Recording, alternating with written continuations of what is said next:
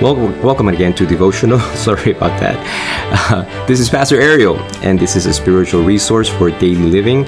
We are continuing on lesson number nine, the second missionary journey. We are looking at Acts chapter 16, 17, and 18, and today we're going to be focusing on Acts chapter 16.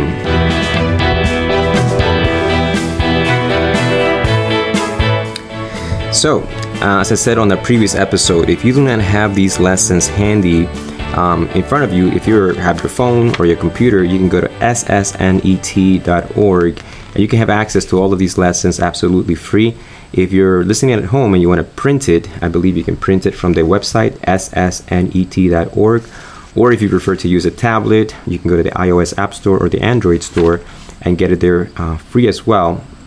Um, if you are a member of the Oakwood Church or the Monroe Church, you are more than welcome to talk to us if you would like to start receiving hard copies of these lessons. I believe our church has uh, certain quantities, so make sure you, you approach myself or one of the elders or some of the Sabbath school teachers so that you can get these lessons um, in advance. So we're looking at um, the lesson for Sunday back in uh, Lystra is the title of it, and I'm not going to go through the whole thing. I want to encourage you to look at what Paul does in this. It, it provides, I think, a tremendous insight for those of us that do not necessarily live in an Adventist or Christian ghetto where we're saturated with Christians. Um, and I'm referring to like living close to a Christian college or Christian university. Um, some of us, many of us, do not live in that kind of a context. We live and move around individuals that do not profess any kind of faith. More so, we may have family members that do not believe or adhere to the teachings of scriptures, and yet we interact with them on a daily basis, be it our, our kids, our grandkids, or parents, whoever that may be. Um, Sunday's lessons provide some awesome insights as to how to relate to our families when they do certain things that, well, do we join them? Do we not join them? The, the wisdom to discern how we stand firm in the faith and yet how what would constitute a compromise in the faith. I believe Sunday provides a tremendous insight in that, but I'm, gonna, I'm not to tell you about it.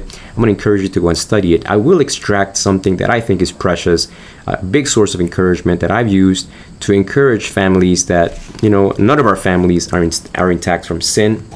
And Satan is certainly busy trying to uh, destroy families, and sometimes unfortunately, it happens that um, a, a, mom or a dad divorces or sometimes pass away.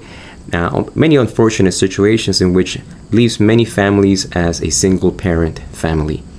And it, I remember when I was in Columbus, Ohio, Lucy Jimenez shared with me an insight. She was a committed Christian, her husband was not.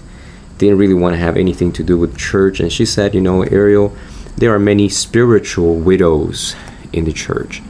And I had never heard that before, and it took me a while to process what that meant. And that's the reality. And we may have many spiritual widows and spiritual widowers in the church.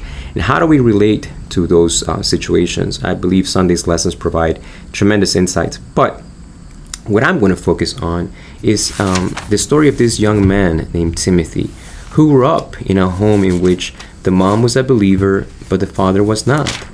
And the I'm sure that he, you know, he, he loved his dad. He, his mom and dad probably got along, and hopefully got along. But how did that entail in regards to their faith?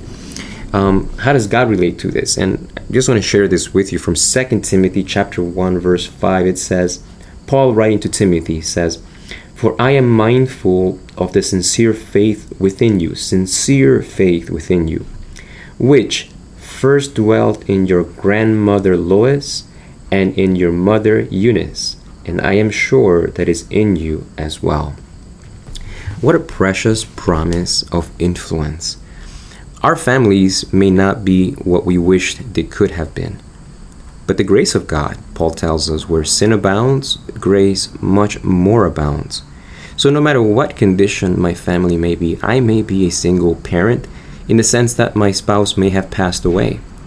I may be a single parent in that I am married, and when we were married, we were both unbelievers, and I came to accept Christ, and my spouse, husband or wife, yet has not. Hopefully, they will. Or I may be someone that made a decision to marry someone that never really made any kind of profession of Christianity, and yet I find myself in love with someone that is a wonderful individual. They just don't make any choices regarding spiritual uh, decisions but we have children together. I believe that God wants to bless and is blessing and will bless these families in a special way because the Bible tells us Paul could find in Timothy the same sincere faith he had found in the grandma and in the mom was found in this young man. So take courage. It Doesn't matter what Satan may have done to your family or mine, where sin abounds, the grace of God much more abounds. And you have a Savior that wants to save you, but not just you, your children as well. And though your spouse may not right now, today, not show outwardly any intentions of following Jesus, God can still work in your family, in your home. Believe God hears your prayers for your children, and believe God is not just hearing, but answering each one of them.